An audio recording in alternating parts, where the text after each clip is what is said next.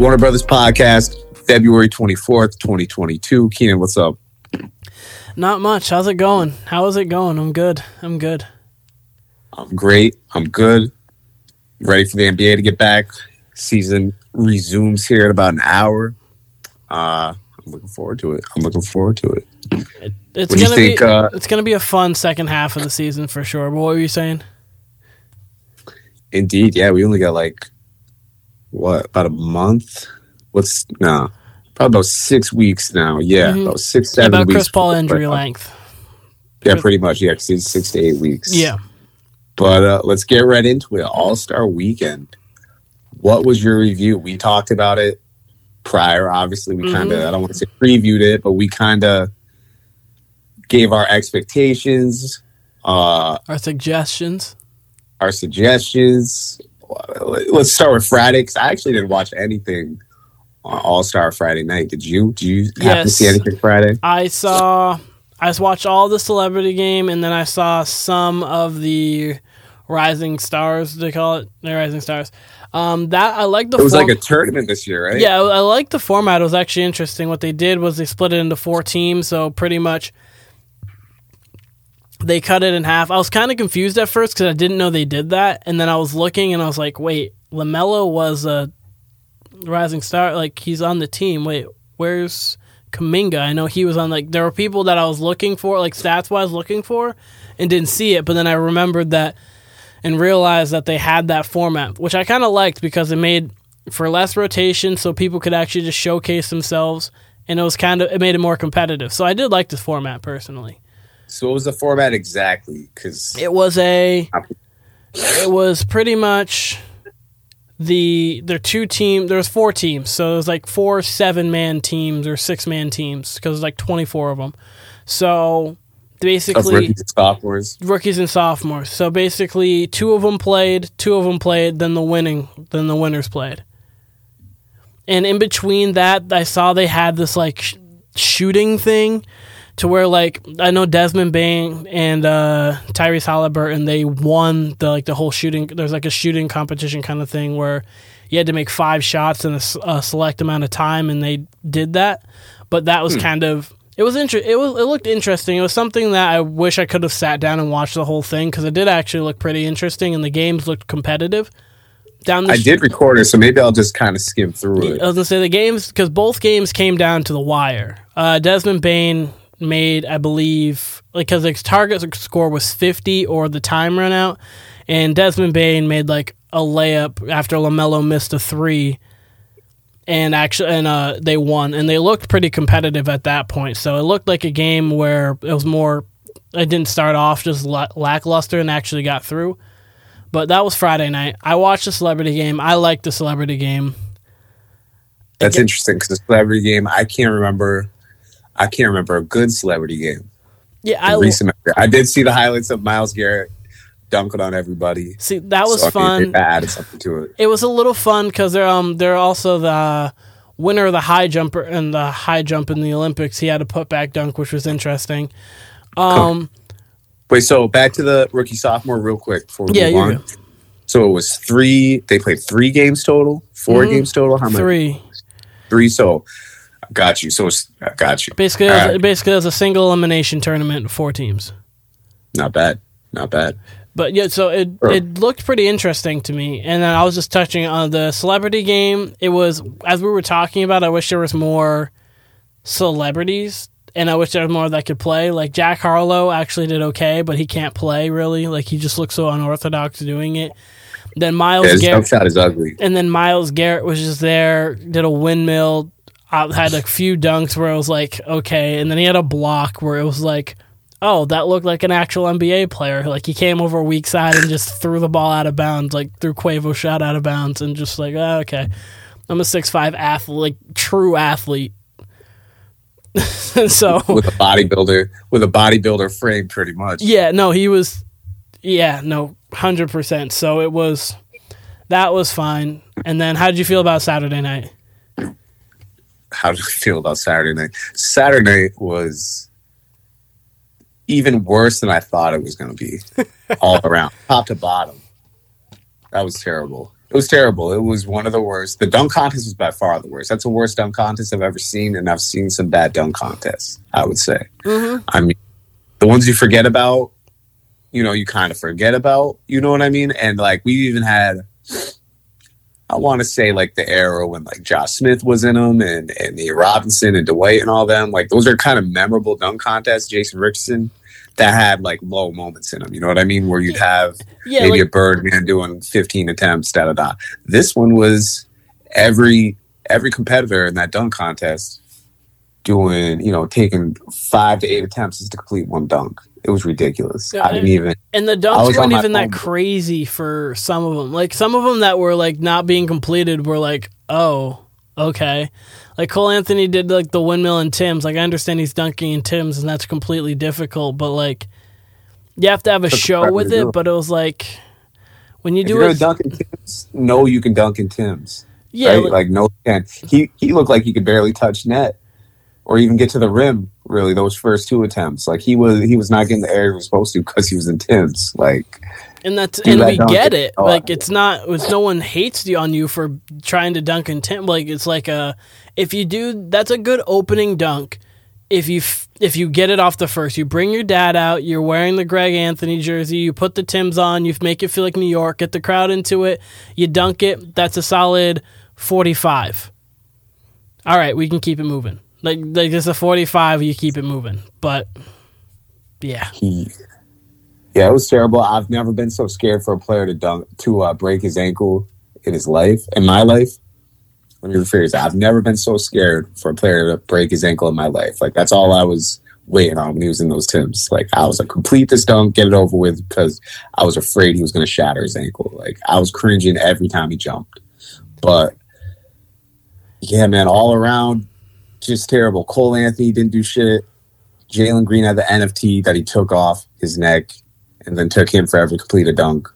Obi Toppin, he did whatever. He had one cool dunk. I like the dunk where I liked his off the glass dunk. I like that. Was that the one he went through the legs and reversed it? No, there was one where he kind of like went up and to dunk it, and like he kind of tipped it off the glass and then in. It was nice. It just took him a little bit to do it, which was the part that sucked. But I would have rather they just did a layup competition. Honestly, like that was terrible. That was by far the worst dunk contest I've ever seen in my life on any level, whether it's high school, college, NBA. That's the worst dunk contest I've ever seen. It wasn't good. It wasn't good at all. I was so disappointed. Like, I mean, we're gonna talk about it like more in depth in a second, but like Ja had 2 dunks that would have been Ja's 2 dunks in the All-Star game on Sunday would have been the best dunks of All-Star Saturday night. Yeah, it was a joke. Yeah, it was a joke. They definitely would have been the best dunks. But there's been people who have been, you know, talking about moving the dunk contest out of the primetime spot, you know what I mean? Like the third spot, which before I was like, but now I'm totally okay with.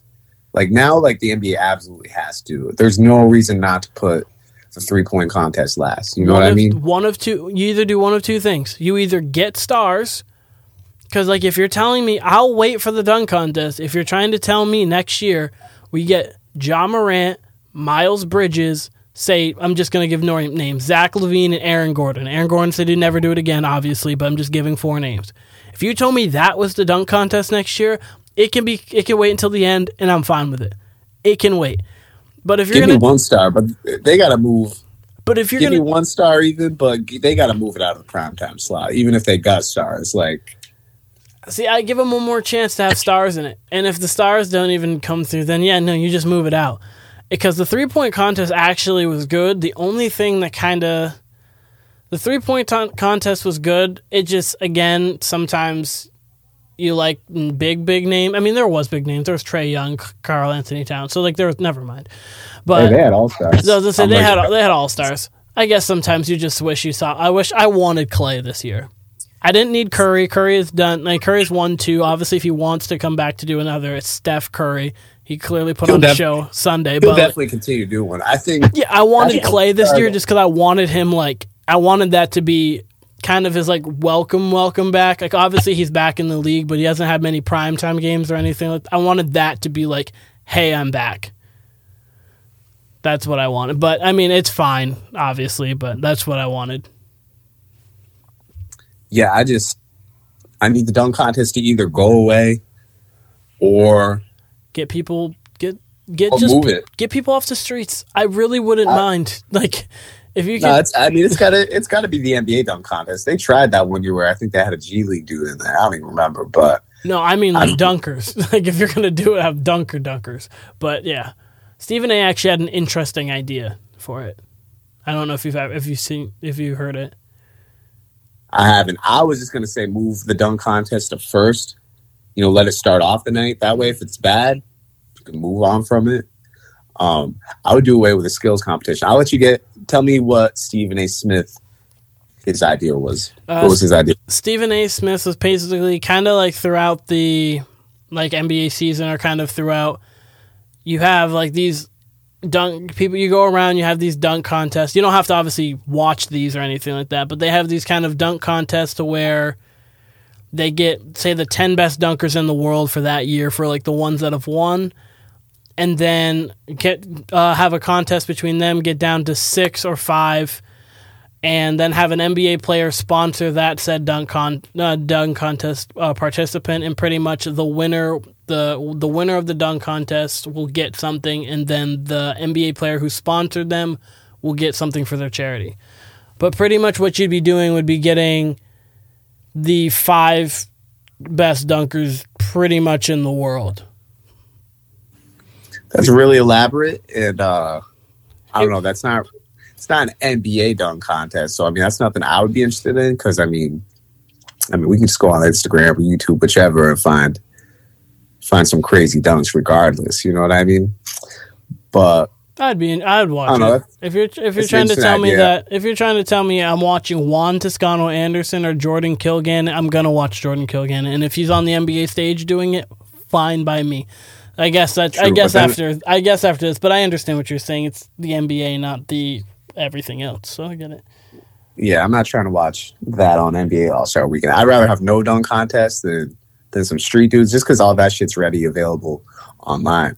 But I mean, one idea I've heard that's good doesn't really apply to the three-point contest because, like we said, stars are in that. But for you to participate in any of the competitions, whether it be the skills challenge, which I've said before that you do the fuck away with, and I'll comment on that after this.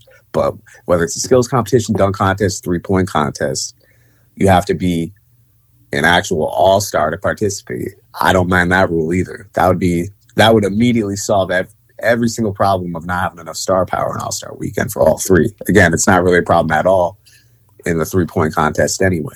I don't mind that, but I think you'd have to have at least 2 of them have to be All-Stars, I would say, personally. Because, like, Aaron Gordon, like, if Aaron Gordon wanted to do it again, he's not an All-Star, but that would basically say he can't. Or Derrick Jones Jr. would never be an All-Star, but if he wanted to do it again, I'd be like, okay, that's fine. Whatever gets me to not watching Obi Toppin, Cole Anthony, Jalen Green, JTA, you know? Jalen Green had bounce. He just didn't. All good athletes, but they just didn't do it. That was the worst dunk contest ever. We spent too much time in this dunk contest, honestly. Three-point contest was good. Like you said, Towns won it. He kind of lit it up. All of them lit it up. They had like Kennard and Trae Young. Yeah, Kennard. Yeah, Kennard shot well. Trae Young shot well. Patty had a good round, too. You know, all of them had, like, 26 at the end. Like, it wasn't, like, there was 26, 24, and 29. Like, they all, like, went off. And just Karl-Anthony Towns set it off with a 29. It was the best score ever in that round. So, which is, it was fun. You know, with a grain of salt, because they got the Mountain Dew ball, and they got the money rack now, rather than just 5 money balls per. I'd almost do away with the money rack, keep the Mountain Dew balls, because I do like the incorporation of the deep three, the way the game's evolved. Yeah. I do like that. I do too. The money rack, that kind of beefs up your score where it really doesn't need to be. I've never really liked the money rack even before the Mountain Dew balls, but I do like the Mountain Dew elbow deep threes. I do kind of rock with those. The skills competition, that was chaotic. I don't know if you saw it at all, but like None of the teams even, like, the teams didn't know what was going on. The announcing crew didn't know what was going on half the time.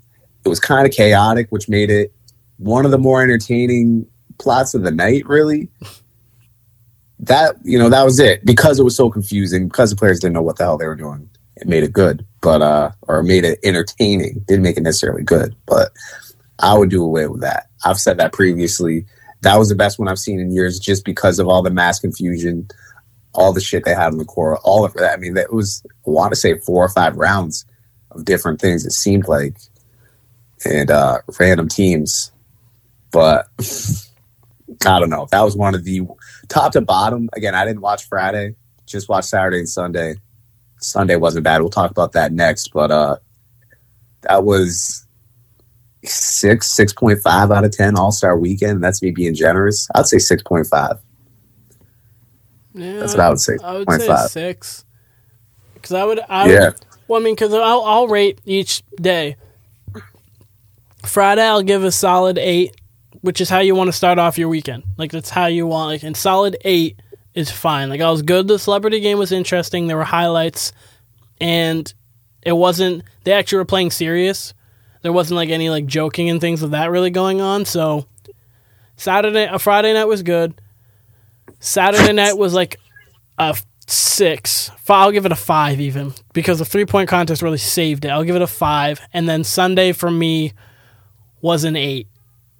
If 5's a baseline, I'm giving it a 5.5 on Saturday, just for the 3-point contest, because everything else terrible. Actually, you know what? You know what the best event Saturday night was? What? The versus or the halftime show or the show? No. The best event of Saturday night was Aisha and Steph Curry versus 2 Chainz and his wife in a mini dating game with blue and red Gatorades, where they had to. You didn't see it? No, I didn't see it. Basically, I think it was like 5 questions. All 4 of them were blindfolded. They had to answer a question, and I think like the red drink represented Steph and 2 Chainz, and the blue drink represented Aisha and 2 Chainz's wife. I believe her name's Keisha. And, you know, like, it was, if someone's going to be running late, which one of you would it be? You know what I mean? Mm-hmm. And if it's Steph and 2, or yeah, if it's Steph or if it's 2 Chainz, drink that one. If it's the wife, drink the blue one. That kind of thing. That was probably the most entertaining just segment of All-Star Saturday night, honestly. And that lasted about 5 minutes. And that was better. That was by far better than the dunk contest, and definitely better than the skills challenge. 3-point contest, you know, kind of neck and neck with that. But as far as drama goes, mm-hmm. You might have to give it to Steph, 2 Chainz, and their significant others. So I would have it. If you have 5.5, and you had I'm gonna go. I had an 8. I got. You said 5, 8 on Sunday, and then I had an 8 on Sunday. So that's a 20, or that's a 8, 5, 8. That's 21. That's 7. So I rated All-Star Weekend a 7 out of 10. Yeah, I would say less than that all around. Again, I missed Friday. Maybe I'll go back. I personally liked Friday. I wasn't like, it wasn't phenomenal or anything, but it was interesting to see like Myles Garrett be an athlete and things like that. It was interesting. So it definitely, for what I wanted out of a celebrity game, I got out of a celebrity game, and then the other portion of it I found interesting too from what I did see. So the mini tournament does sound like something I'd be in support of. Sunday.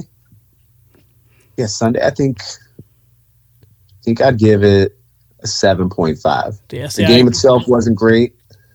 The NBA 75 celebration, I originally was watching it with friends, and then I came back and I rewatched the halftime ceremony after, because we were kind of talking in the middle of it. You know what I mean? So I didn't really get to hear the applause, like the reaction. I have interesting thoughts about that. The game itself, I thought the first half was hella boring, very boring. Exactly what I didn't want out of the All-Star game. You know what I mean? It was just a lot of threes, some dunks. You had Ja Morant's 2 dunks, as you said, in that first half. He had a lob reverse. That was nice. And that lob 360. That lob reverse where he had to watch his head. That was yeah, Ja just kind of flies. Like, he really does. Like, he literally... And that's the thing. The dunk itself is pretty average. Like, a reverse dunk. You know what I mean? Like, I'm giving that. Yeah, no, it's not that difficult. Like, everyone can do that in the league pretty much. It's the way he did it. You know what I mean? There's some players who can do an average dunk, and they, you know what I mean? Vince would be one of them. Mm-hmm. I mean, there's players like Ja, obviously, would be one of them. Even Zion, who can do, like, take a windmill. Zion doing a windmill, Ja Morant doing a windmill. It's still a little different than Obi Toppin doing a windmill. Yeah, no, that's, I guess, like, I don't care. Ja Morant's dunk, to me, if you put it in a dunk contest, is a 9. Like the fact of how high you get, like, that matters to me in the dunk. Not, the dunk doesn't always have to be the most spectacular thing, which is why I always thought LeBron should do one. Because LeBron may not be the most creative dunker in the world, but I don't care, especially in, like, the 2008, 2009 range where you didn't have to be as creative as you do now.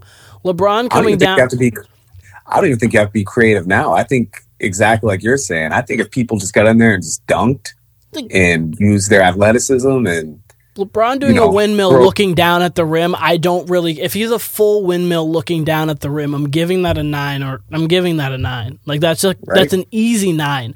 A 360 by Vince.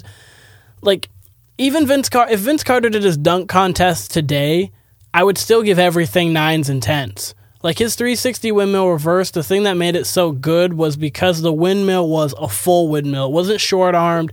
The 360 was a full 360.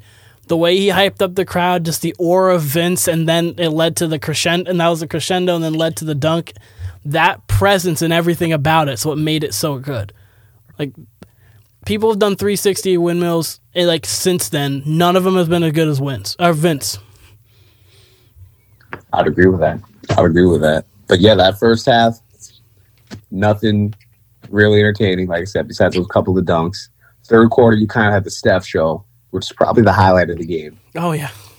And, I mean, I'll kind of wrap it up because, I mean, the game, the line ending was pretty cool. I would say out of the three we've had, last year obviously wasn't great because it was a blowout anyway, so it was anticlimactic. The first one was, like, everything I could have asked for out of an All-Star game or an ending. I've never seen – we see every year where they play hard at the end, mm-hmm. close to it. You know what I mean? Yeah. That one, they were all, like, they were all dead-ass about it. They were all serious about it. I still remember, like, the one thing that sticks out to me out of that game, that first Alana ending All-Star game, is the refs made some sort of call at the end. And it was like LeBron, Chris Paul, James Harden, I think one other player, all complaining to the ref. It was I believe it was a Chris Paul charging foul because Kyle Lowry drew one at the 3-point line. I believe that was the call. And I just remember, like, they all, like, were upset. They got right into who their real player character was. They got out of All-Star game mode, and they were all like, I was like, oh man, this is the best. It was LeBron and Giannis went back and forth at one point. Like, LeBron had a possession on Giannis, and vice versa. Embiid had a possession on LeBron, I think. Like, it was, people were taking turns going one-on-one. Harden had a possession where he was just, like, in his actual Harden bag, not just the throw-up-a-three bag, and it was like, okay, everyone wants their one chance of going one-on-one here. Yeah, that was great, and it's kind of held expectations since then. Sundays was cool. It was close. LeBron's team, what did they end up winning by 3, technically? Yeah, 163 to 160. And LeBron hijacked All-Star Weekend. He made some news about him for sure. But Steph was fun. Yeah, Steph was the story of the game. Third quarter was great. He lit it up. A lot of open threes, but at least we get some deep threes. Steph knows how to entertain, and Steph can just do it. That pull up 3 he had from half, where he turned around and looked at Trae and Giannis. That was great. Like, that one was fun, and then there's one in the corner where he just looks at the fans like, "Did it go in?" Yeah. All right. Okay. If all else fails, Steph's going to give you a couple deep threes. Steph's going to give you a couple highlights. Same with Giannis. Same with Ja. I was going to say, it was the same thing last year, actually, because Lillard had a shot from about half court, and then Steph was like, "All right, Lillard, I'll match you." And they went back to back right at the end of the first half, and that was interesting. I was like, okay, they just have that kind of range. What I didn't like about the third quarter was, so it was Team LeBron, Team Durant. Mm-hmm. Team Durant especially, and I guess Team LeBron too, most of them for the third quarter kept their starters like all the way in, pretty much up until like the 2 or 3 minute mark. Yeah, that confused me. I figured, I'm glad they kept Steph in because obviously he was rolling, but other than that, take everyone out and put the subs in so then the starters can play in the fourth. So then the Elan ending happens, which is commercial free and timeout free, I believe, mm-hmm. right? So I think they can subs can only enter on a dead ball. So Team Durant, they had their bench in basically that whole quarter. I don't know if they made one sub. Darius Garland had a lot of LaMelo was in. I know Darius on LeBron. Jared Allen.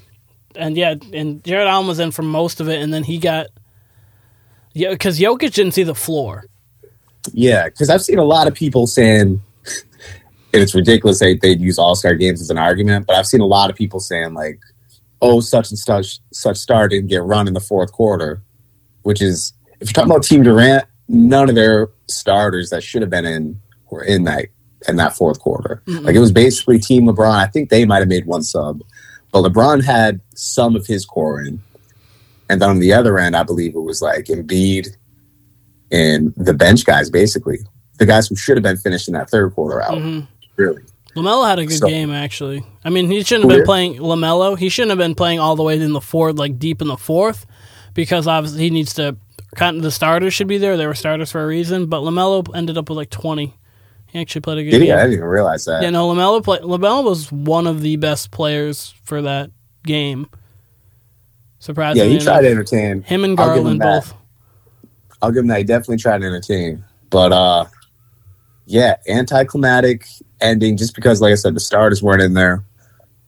It was a good game overall. The 75th anniversary halftime. What were your thoughts on that? My thoughts on that were, it was really interesting. I was a little upset because I wish... You're upset. A little upset because I wish more of the players on the 75th were there and didn't just like wave and say hi. So I agree. That was the one thing that I didn't enjoy about it because it felt, I mean, obviously the ones that have passed, we understand. Clearly you can't be there. But there were other ones that I felt like Westbrook, why isn't Westbrook there? Like, I just don't get why Westbrook's not there. Like, there are a few people like that where I'm just like, why aren't you there? At first, I thought Mike wasn't going to be there because obviously he was supporting Bubba at the race. So I thought he wasn't going to be there because of the fact that when they took the group picture for the 75, I saw it on Instagram. I didn't see Mike's face, and I was like, Mike, you're Michael Jordan. Why aren't you there? And so he shocked me, actually, when he showed up because I didn't think he was there. But it was interesting. I liked the celebrations. I like how they came out. I liked it personally. It was interesting. It was interesting to see Mike get the most reaction. And that line of Steph, Magic, Mike, I feel like was there for a reason. What do you mean by line? Magic, Steph, Jordan. What do you mean by line? It just felt like they put the three greatest guards in a row. Obviously, take out Kobe because past, rest in peace to Kobe again. But I felt like other than Kobe, they put the three greatest guards in the line. Possibly. Because it felt like they were building up to the best. Like, they ended with Kareem, they ended with LeBron, they ended with Mike, and then they ended with Magic. And so I felt like they were ending with Steph as, like, in turn, like the third greatest guard ever, in my opinion. It's kind of what they did. Yeah, it did seem like they were ending intentionally, like you said, with LeBron, Kareem. Going back to what you said earlier about, like, a lot of the legends missing it, I was surprised how many missed it. Mm-hmm. Like, Larry Bird didn't show up. Yeah, I was shocked about that one. Tim Duncan didn't show up. Kevin Durant couldn't be there. His grandmother passed away. See, that's another one there. Understandable. Anthony Davis wasn't there. That's like two of the 10 girls. I mean, obviously Kobe passing to set aside, but that's like four of the 10 really greatest players ever that weren't able to be there, sadly, because obviously Wilt passed as well. So it's like four of the top 12 weren't able to be there. Yeah, I think what I took away most from it was the players who got the most reactions. You know, like Like Tim Duncan got a good one for gone. Larry Bird, like especially like the older players, Larry Bird got a really good ovation and he wasn't there. Yeah. Like two that stuck out to me that weren't there. Bill Russell wasn't there. He apparently had a health issue. Mm-hmm. And he got a good ovation. That's a player from the 60s. Wilt, who's been passed, I think he passed in 1999. And Wilt got a pretty loud ovation. Mm-hmm. That says a lot.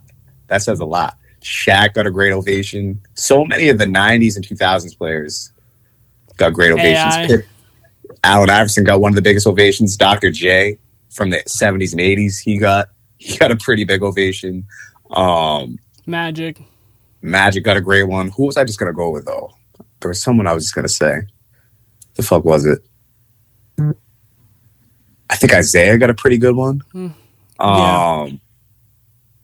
Pierce and KG definitely got decent ones. I think there was some boos in there, but they definitely had, especially Pierce. I was surprised by the ovation Pierce got, or at least the reaction, I should say. Made sense, but Wade got a good one too. Wade got a good one. Like, yeah, a lot of those 2000s players. Kobe obviously got a loud ovation. He would have had one had he been here. Had he, you know. Yeah, regardless, it's Kobe, so regardless. It seems crazy, like. It's moments like that where it seems especially crazy that he's not here. It's like, upsetting because like those are the moments like he owns rooms. So like obviously there's so many legends there, but he's gonna be one of like the 5 or 6 people that you just feel he owns the room. Like every time he goes into one. So and just such an honor. Such an honor being one of the 75. Yeah, 100%. So LeBron, like you said, obviously he got a great reaction. Cleveland being his home fans. Mm-hmm. And then, yeah, Mike, it was reported MJ was not going to be there because of Daytona. And I saw the same thing you did. Saw on Twitter of the picture beforehand, you know, the group 75 picture. I'm like, damn, MJ's not there. Like, that's weird. Then I saw he's at Daytona. And I'm like, I can't really believe he's not going to be there. Like, if anyone should be grateful for what the NBA did for him, you know what I mean? He, as well as he put the NBA on too globally, he, you know, you'd figure he'd give back by showing up, and of course he showed up. He was introduced last. They had him in the middle. It says a lot with the NBA, what position they put him in at the NBA 75. Mm-hmm. And then, like you said, he got the loudest ovation. You talk about owning a room, man. It kind of felt different when they introduced him last, and he got that ovation. It was one of those things. I mean, The Last Dance kind of showed it, but for it to really be there front and center with all the other legends and him getting introduced last and him having the biggest ovation, I don't know, it really, I don't want to say cemented, but it really like oh shit, like that's why he's MJ, that kind of thing. Because you really do forget until like they're all in a room like that, which you never see that sort of opportunity. You know what I mean? Like it. He looked good. Like he looked like he had lost some weight. He kind of does now that you say that. Like that's the second thing I noticed. Like obviously it was, oh man, it's Michael Jordan. The ovations are crazy. And then I was like, he looks good. Like before, not that he was like fat, but you know he just gotten bigger. He looked good. I was like thoroughly happy for him. I was like, hey, you're back in shape. That's good. He challenged Magic to a 1-on-1, which made me laugh too. Yeah, I saw that. He was talking shit. He was dead ass serious too. Like, we can do it right now. He was dead ass serious. I mean, Mike, I swear to God, every time MJ comes out, whether it's the Hall of Fame, whether it's the Last Dance, right? Whether it's the Last Dance or whether it was this past week on NBA 75, he somehow finds a way to make himself a meme. Like, it's crazy. Like, he doesn't make public appearances that much, aside from him being, like, on the Hornets' core side, being their owner. Yeah. But when it's, like, an NBA event, always seems to be a meme. Like, this past weekend, like you said, talking shit to Magic. They got him, because he was, like, extra. Like, I don't know if he was drunk. He probably was off his tequila, because he's got his own tequila. Mm-hmm. But, like, he was, like, I've never seen him so, like, happy and personable. Like, he was hugging Luka, hugging Rodman. He had LeBron, which you never really see that. Like he LeBron had like a good embrace of LeBron. And I was like, okay, you don't really see that quite often, but. And then there's a picture of him going around. It's him, Vanessa Bryant, and Mary J. Blige. He's got his hands a little below Mary J's waist, which is kind of funny. So Mike, just the gift that keeps on giving as far as memes and entertainment goes. So shouts to Mike for that. But yeah. Oh, the player I forgot. That's what I was going to say. Pippen. Pippen got a pretty loud ovation too. He wasn't there. I wish he would have been there. But interesting to see his interaction with Rodman and Mike, of course, given that they kind of have a situation going on. Yeah. But yeah, I would say besides Mike, Iverson was the one that really stuck out to me, the ovation he got, just because he really is revered. Like, I mean, he is a Hall of Famer. He's obviously the top 75, but he's revered like a top 10, top 20 guy. He really is. Like, the amount of love he gets, and the ovation he will get anywhere, any NBA arena, it'll rival someone. I was about to say, sorry, Mike, Kobe, AI, Magic, Rodman. Like, those five people get ovations different than others. I was going to say that. Rodman got one of the biggest ones of the night. He got one of the biggest ovations of the night. You're right by saying that. They get different reactions. Like and Rodman's not really out in public like that a lot. No. It's a little different, or at least not in NBA public. But yeah, and I would add Larry Bird to that list. Larry Bird obviously still gets love everywhere he goes. Yes. But and obviously like LeBron and Steph, but I mean like the older kind of like already retired players like that. Like obviously LeBron and Steph get adulation everywhere they go because it's LeBron and Steph. But for sure, yeah. So that was my big takeaway. I think the 75th anniversary was the highlight of the weekend for me, honestly. Especially when I went back and watched, I was like, oh, they really did do a good job of that. They did. You know what I mean? And it felt long. Like when I was watching with my friends, it felt a little long at the time, but it needed to be. Definitely a cool celebration. Yeah, good job, NBA. Good job. I want to slide this in here just because I've meant to bring it up the last few weeks, and I keep forgetting. Yeah. And I kind of alluded to it yesterday when I was talking to you, but we did a whole episode on the GOAT, Tom Brady, and his, I'm going to use air quotes right here, his retirement. Yes. If you go back to that specific, if you want to call it a show, if you go back to that specific podcast, you'll hear me say more than once, this feels weird. I'm surprised he retired at 44 when he said, when part of the reason why he left the Patriots is that he wanted to play till he was 45. Mm-hmm. Didn't make sense. Had a great season. You know, put up outstanding numbers. Just didn't seem to make sense. I don't think he's retiring at all. He kind of continues to influence my decision on that. A, because he hasn't officially retired at all. Hasn't signed any papers. Hasn't sent any papers to the NFL. The only indication that we got was that, you know, if you want to call it, again, I'm going to use air quotes here, his retirement was that he posted on Instagram. Does not seem like a Tom Brady way to retire on Instagram at all, right? Like, I feel like Tom Brady would formally retire, have a press conference like they do. You know what I mean? Yeah. You know, what else struck me? Nothing. You know, he didn't mention the Patriots at all in his little retirement thing. You know, honestly, to me, it came off as he wanted to appease Gisele. Giselle's been wanting to retire probably since that Falcons Super Bowl. Really. Yeah. So I think he did it to appease her. He actually did an interview with Jim Gray. I think that now it would have been like 2 weeks ago, where he basically asked him point blank, like, are you retired? And Brady gave an answer that didn't at all sound like someone who's retired. Like, if you're retired, you just say, yeah, I'm retired. I'm moving into this next phase, da-da-da.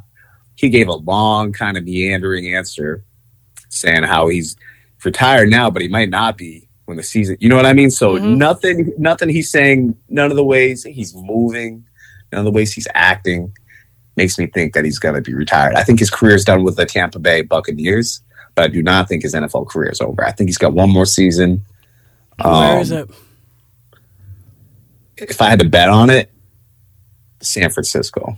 If I had to bet on it. San Francisco makes too much sense. Like, everything, like, it's his hometown.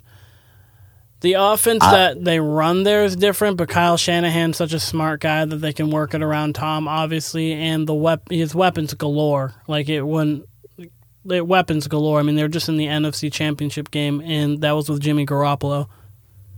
I will be more shocked if he doesn't suit up for age 45 season than if he's retired. I'll be much more shocked. Only Stan Fran, or is there any other options? I was just wondering because you've thought about obviously him coming back, so I wasn't. I'm sure there is, and we'll see. I mean, there's so many variables. There's got to be Jimmy G. Jimmy G's got to be traded first off, and that could be just straight up for Tom Brady. Who knows? Maybe it's Jimmy G to the Bucks, or it could be Jimmy G elsewhere, creating room for Tom Brady. I don't know how that'll work because Tampa Bay obviously still holds Tom Brady's rights. Mm-hmm. Still got the Deshaun Watson domino. You still got the Aaron Rodgers domino. So you've got a lot of variables here. I think. Well, we're at the end of February right now. I think around May, maybe even April. The draft's at the end of April. Is that correct? Yeah. I think post-draft we start hearing more and more. Because, again, he hasn't handed in any papers. And if he was officially retired, he would have been retired by now. And I just don't see it. I felt like, A, it was kind of appeasing Gisele. And I feel like, B, he just wanted to be done with the Buccaneers. And I feel like we're going to have a Brett Favre type of saga here, where it's going to be him kind of angling his way out of Tampa. And I don't know how that's going to be. Brett Favre's is a bit more dramatic. I think my memory's a little fuzzy because this is like 10 plus years ago, but I want to say it was like back-to-back summers of Brett Favre. Yeah, it was, because then it was a summer when Green Bay retired, then he ended up going to Minnesota, and then he was going to be done in Minnesota, and then he ended up going to the Jets. No, he went to the Jets and then Minnesota. Sorry, Jets, Minnesota. But other way around. But yeah, no, it was like 3 straight years because I thought he was going to retire 1 year from the Jets, and then he went to Minnesota. It was a weird saga. It was like a 3-year thing. Yeah, he's done in Tampa. That was definitely a goodbye note to Tampa on Instagram. Ideally, I would love Tom to come back home. Put Mac Jones on the bench for a year. Well, of course, it's never going to happen. We got Mac Jones, but if there was a way to make that happen, I would love for that to happen, obviously, but it's probably not. But I do see him going to a ready-made Super Bowl contending team. There are 4 teams. Yep. 4 teams in my mind. I'm looking at all the rosters, right? Like, just looking at the team names right now. There's 4 teams that make sense to me right now. And it's the 49ers, it is the Raiders, it is the Colts, and it is the Titans. I throw the Broncos in there as well. Broncos make sense. I don't know. They feel so in on Aaron Rodgers and trying to get that to be. But, at the same time, if for some reason Aaron Rodgers doesn't go there, whatever happens there, Broncos would make sense. So those 5 teams are the ones that make sense. Brady would never play for the Colts. I can tell you that. Oh, no. I'm saying the roster construction-wise is the only thing I'm taking. I'm not taking into account because the weather's going to take into account because obviously – weather, area, things like that, because obviously if he's coming back, there still has to be a level of appeasing Gisele that he's got to get to. So the relationship factor is still going to be there. So there's going to be levels of that. That's why Vegas makes sense, and that's why San Francisco makes sense. Vegas makes sense with Josh McDaniels being over there, his former OC, obviously. The Niners make the most sense, obviously. We've already kind of laid out those reasons. And Go on. I was going to say the one other team who we could go to, which I pray this does not happen. He just bought a home in Miami. Yeah. Could go to the Dolphins. I would rather not see that happen. Obviously, being the AFC East, that would be worst case scenario. I'd rather keep Brady out of the AFC East unless it's coming home. So, yeah. I put that in there as a wild card. Football-wise. Miami makes sense too, but that makes a more sense of a destination. The only thing that Tennessee, Indianapolis, and the Broncos just make sense football wise. If he's gonna go, if he wants to go to a team. Gun to my head, I would say Vegas or the Niners. Yeah, with the Niners being the favorite. Yeah, definitely. If you had to choose a team, it would definitely either be one of those two. Pivoting back to the NBA. Real quick, because we got games coming on here, so we're going to wrap it up here soon. Mm-hmm. Give me 3 bold predictions. Don't have to be bold. Give me 3 predictions. If you got a bold one, throw a bold one in there. But give me 3 predictions you have for the second half of this season. Well, I was not prepared for this. Three predictions for the second half of the season. I think that the Heat stay and they end up being the 1 seed. That is one prediction. 2 prediction. I think either the Lakers do one of 2 things. They make it to the top 6 or don't make the playoffs. I'm leaning don't make the playoffs. Okay.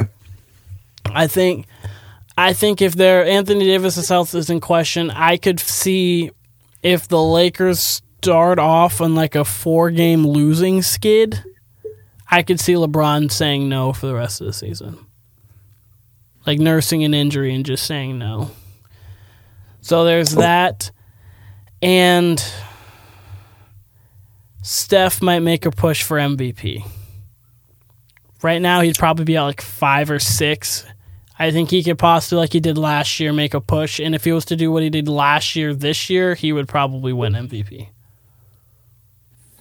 Yeah, he was definitely in the forefront to start the season. Oh, yeah, first quarter of the season, he was probably the MVP. And then second quarter of the season into the third a little bit, he's fallen out of that. Right now, if I had to choose, it'd probably either be Embiid or Giannis. With Jokic not far behind, like one of those 3 would be my choice. With Ja behind that, and DeRozan. It feels like there's 6 guys who could truly like win it, like who are doing enough to win it. Maybe even 7. Like you said, Embiid, Giannis, and Jokic for sure. Like I'd be okay with either one of those 3 winning MVP. All 3 of them are pretty phenomenal. I'll throw Curry in there. Obviously, he's had a slump. Like. What basically late December going forward, really, right? And we all expect him to eventually snap out of it. I think the All-Star game might have been him snapping out of it. Like, regardless of them being open threes, that like for the most part, like he hadn't been shooting well, regardless. So even a little vote of confidence, like the last thing he remembers is making 16 threes in a game, so kind of thing like that. So we got Curry in there, Durant without the injuries in there. Chris Paul without the injuries probably in there. His stats probably aren't as great as everyone else, but being the anchor of a number 1 seeded team. You can throw LeBron in there. He's obviously putting up great numbers. He's balling out. DeMar DeRozan and, has to be there. And DeRozan sneaky in there too. But I would say out of Giannis, Embiid, Jokic, Curry, Durant, those five are bona fide, like legit. Either one of those could win it, especially if Curry goes on another run, like any sort of run. All he needs is like a 7-game run to really, capitalize on it. Yeah. And Luka's in there too. Yes, Luka's gonna speak into that conversation. Since that All-Star game selection, like of him not being a starter, he's averaged like 35 and like 35, like 11 and 7. He's been on a mission. Luka's crazy. And then Ja, if Memphis can get up to like almost the 1 seed, depending on how Phoenix goes, like that's not out of the realm of possibility. I wouldn't bet on it, but Ja's in the conversation, or could be right there. Yeah, Warriors are definitely going to make a push for that 1 seed. I don't know if I have 3 predictions. I'll give you one for sure. Right? Yeah. I think both of Brooklyn and the Lakers will be in the play-in game. Okay. I think, you ready for this? I make this prediction before the season and in the middle of the season every time, right? I think Rob Williams is going to get a quadruple double in the second half of the season. Okay. That's going to be my bold prediction. Okay. Right? That could happen. You know what I mean? Third, let me give you a third. Ben Simmons makes a 3 in his first game with the Nets. Okay, I like it. I like that one a lot. I could see him doing something spiteful like that. Danny Green has a podcast. He gave some interesting thoughts about the Ben Simmons situation. He said, and I didn't even think of this, like obviously he got traded there with Steph Curry, yeah, and Andre Drummond. Yep. He said the 3 of them, Drummond, Curry, and Simmons, mainly Drummond and Curry, are not on good terms with Simmons. which I didn't even think of that. Like, they just went through all that with Simmons. They probably are still like, fuck this guy. Mm-hmm. Reason so we said that. He also said he doesn't think Simmons will play in the game on March 10th at Philly. Doesn't see him ever. Basically said, like, he doesn't ever see him returning to that building as an away player, period. Which, if that's the case, that's incredibly soft. Also, right. That like he's looking to come back within like a week or two. That literally could be his comeback game. It could like be. The time frame wise, that could be his comeback game. It is on a Thursday, so it's 2 Thursdays from now. Well, hey, if he it would make something sense. Tells me if there's a game on Friday or that Saturday, he will play on that Friday or Saturday before he plays on that Thursday. If I'm him, that would be my comeback game. And honestly, I was going to even add to your bold prediction, not just he's going to make a three, his first shot's going to be a three. That'd be interesting. Watch him airball that shit, too. Regardless of what it is, I would love for him to go back to Philly and his first shot is a top-of-the-key three and buries it. That'd be hilarious. And then Danny Green also said if he did come back and play, he doesn't foresee him shaking hands with the Sixers before or after the game. That I could see for sure. That's all interesting. For sure, I could see. I don't know. I hope we get I really, truly, dearly hope we get a Philly-Brooklyn playoff series. I think Harden makes his debut with the Sixers on Sunday. I want to say I read. That was Friday. I think it's Friday. I think it's tomorrow. Oh, yeah, you're right. Makes his debut tomorrow. You're correct. I can't wait. No, wish it was tonight. Fun. Wish it was tonight. Oh, wait, no, they don't even play tonight. Okay, yeah, that makes sense. That makes much more sense. Word. But, no, I can't wait. Second half of the season should be drama-filled. It really should. All the pieces are there. Trade deadline's over. We still have some buyout pieces. Mm-hmm. It'll be interesting. And there's still the subplot. I don't think it's going to happen, but it very well could. There's a chance Kawhi and Paul George both come back for the Clippers. Yeah, I don't see that, but it could happen. There's so many variables. Kawhi's doing a lot. He's doing like vertical, like box jumping. So that knee's definitely, if it's doing all that, the knee's getting there. Mm-hmm. So it sounds like he could at least be doing 5-on-5 within, man, I don't know. If he's doing vertical, maybe 6 to 8 weeks. I've never had an ACL injury, but feel like that would be near like the end of your like individual workouts doing explosive vertical jumps, but yeah, you know, I don't know. It'll be interesting to see. I'm interested to see the MVP race mostly, honestly, because I think Giannis is going to be trying to gun for the first player ever to get 2 Defensive Player of the Years and 2 MVPs, which is very much in play. You've got that, and then I think Steph can make a push. I think those are probably going to be your top 2, because I think with Harden, Embiid's going to go down. Jokic is going to be there depending, but his record might set him out of it. And so I think it's going to be those 2 fighting for MVP towards the end of the season.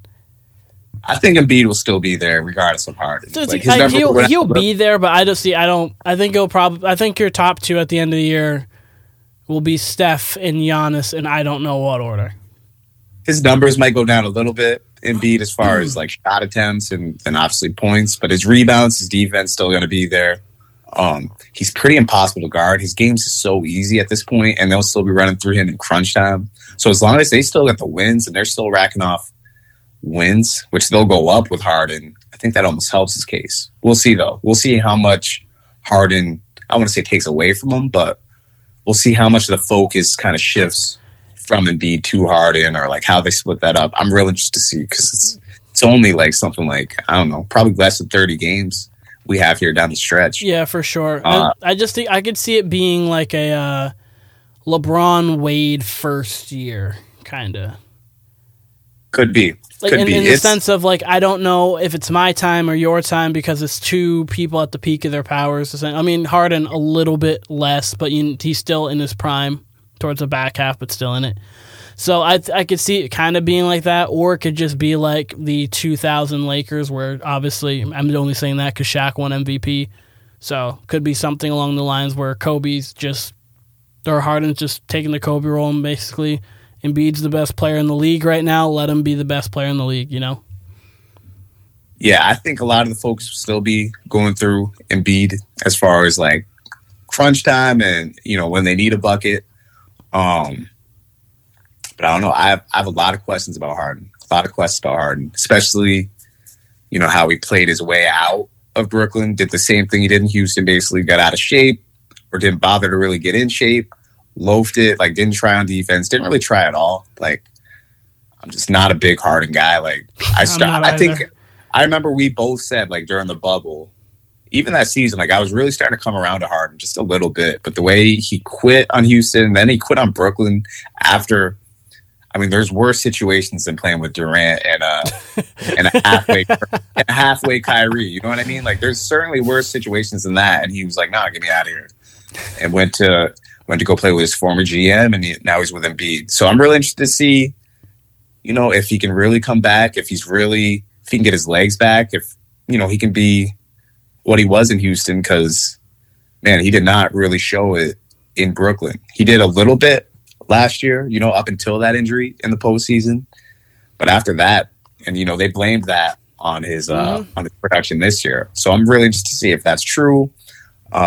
Is he somewhat washed? Because, I mean, he's at that age, especially with the mileage he put on his body in Houston. You know what I mean? He was pretty much playing every game, but the offense is revolving around him. He's doing all the playmaking, which is okay if you're LeBron. You can handle that. But, you know, Harden has a tendency to wear down. Is he still worn down? Is he, you know, those are the questions I want Harden to answer in the second half. And I don't know. I don't think the trade's a slam dunk. Let's say that. I don't think it's a bad trade by any means, but I'm real interested to see if Harden holds his end up. And I believe he immediately signed the 4-year extension as well. So that puts him in Philly. Yeah, he signed the extension because he's due 47.3 next year. I know that. So that puts him there till age 37. That's really interesting. That is really interesting to think about. You know, Harden, who's a different type of athlete. I'm not going to call him not athletic, but he's not the athlete DeMar DeRozan is, right? His game is, his athleticism is more his strength and his quickness. Right, so I'm really interested to see how he ages into his mid to late 30s. He can do one of two things. He can age and really, like, he could let himself become a shell of himself, or he could age kind of like Jason Kidd, to where, like, he's such a good passer at this point that his stat line could be 17, 7, and 11. And I hope he can still get to his 20. And I was gonna say he could probably get to 20. Yeah, definitely. If but he turned himself into a not strictly spot up, but like most of his threes come from spot up instead of off the dribble. There's a world where he becomes a real effective player. But I could see him just being a really effective point guard. Like, I think that's what he's gonna have to be, because he won't be able to get to the lane like he can. Obviously, he'll still have those nights where he can almost give you 50 because it's Harden, so you can still get that out of him, but. If I'm like, I think I could see him more kind of going down like that Jason Kiddish route, where it's you do a little bit of everything in the stat sheet and you're just going to control the game. Facts. He's definitely, I don't know, he's having a hard time getting to the rim. Yeah, I'm real interested to see if he was just doing like a little rope-a-dope strategy, or if this is true and he's really just a declining star at this point. We'll see. The spotlight's never been on him more than now, in my opinion. Last thing I want to say about the NBA, and you dropped a mixtape, by the way. Congratulations. I want to talk about that more next time, if that's cool. That's fine. We'll talk about it. Thank you. I appreciate it. I've gotten good responses from it so far. So recently, I'm a mixtape. Go check that out. Bag of mixtapes. Keenan, what's your SoundCloud? Drop your SoundCloud right now. SoundCloud is Keenan Warner.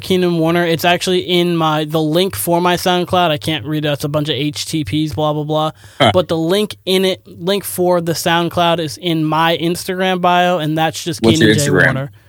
Keenan J. Warner on... Oh, no, sorry. It's Jacob Willingham Music. I switched it because that's who I am. Jacob Willingham Music on Instagram. You'll easily find it, and then the link's right there. So, Jacob Willingham Music... Instagram, you'll find the SoundCloud. You got eight new tracks. Perfect. I fuck with Lemon Pepper Freestyle, by the way. It's probably my favorite. Thank you. Thank you. Winston said he liked that one the most, actually. Random enough. Oh, word? True. Shouts to Winston. Shouts to Winnie. Shouts out to Winnie the Don. The Din and the Non. So let's last NBA topic, LeBron making stuff about LeBron, which he loves to do. He does. That's who he is, really. He effectively said that he's not ending his career with the Lakers. Like, basically said he would be open to coming back to Cleveland, which people were making jokes about. LeBron wanted to come back to Cleveland like 2 weeks into the Cavs being good. Like, people are like, oh, watch, LeBron's gonna want to come back here. He left that door open. He basically said, anywhere that Bronny goes, I'll go for a year. Which that is insane. Like, can you picture LeBron like on the Thunder? The Kings. The Kings was the first team that came to my mind. I was like, LeBron's a Kings uniform would look garbage. He should not do that. Or even like, what if it was someone like, what if the Celtics got him? You know what I mean? Like, that's been his main rival throughout the year. Like, that would be. Or the Warriors. Insane. Or the Warriors. Like, it would be insane. And then to add like the kind of like weirdness to it is that Bronny's, I believe, somewhere between like the 35th and 40th. Yeah, I think it's like 37. Like, he's like, Bronny's good. He's good. But as of right now, he may have to go to. Because he's going to try to come out after his first year. That probably is not his best option. Like, he's someone who should probably stay for 2 or 3 years because he's not there yet. Let him play against a good competition, and then he should go down the Buddy Hield route more so. I mean, unless he obviously develops and becomes great. But, like, Buddy Hield stayed, Trae Young stayed. No, Trae Young didn't. I'm thinking, who am I thinking of? Ja Morant. Ja Morant was there for a couple, like, let yourself... Ja Morant came out as a freshman. Who am I thinking? I thought he came out of the sophomore.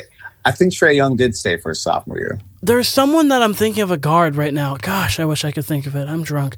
But anyways, let yourself develop as a player before you actually just force your way into the NBA. Because, and then also, like, our team's going to, depending on what LeBron is at that point, our team's going to reach for Bronny.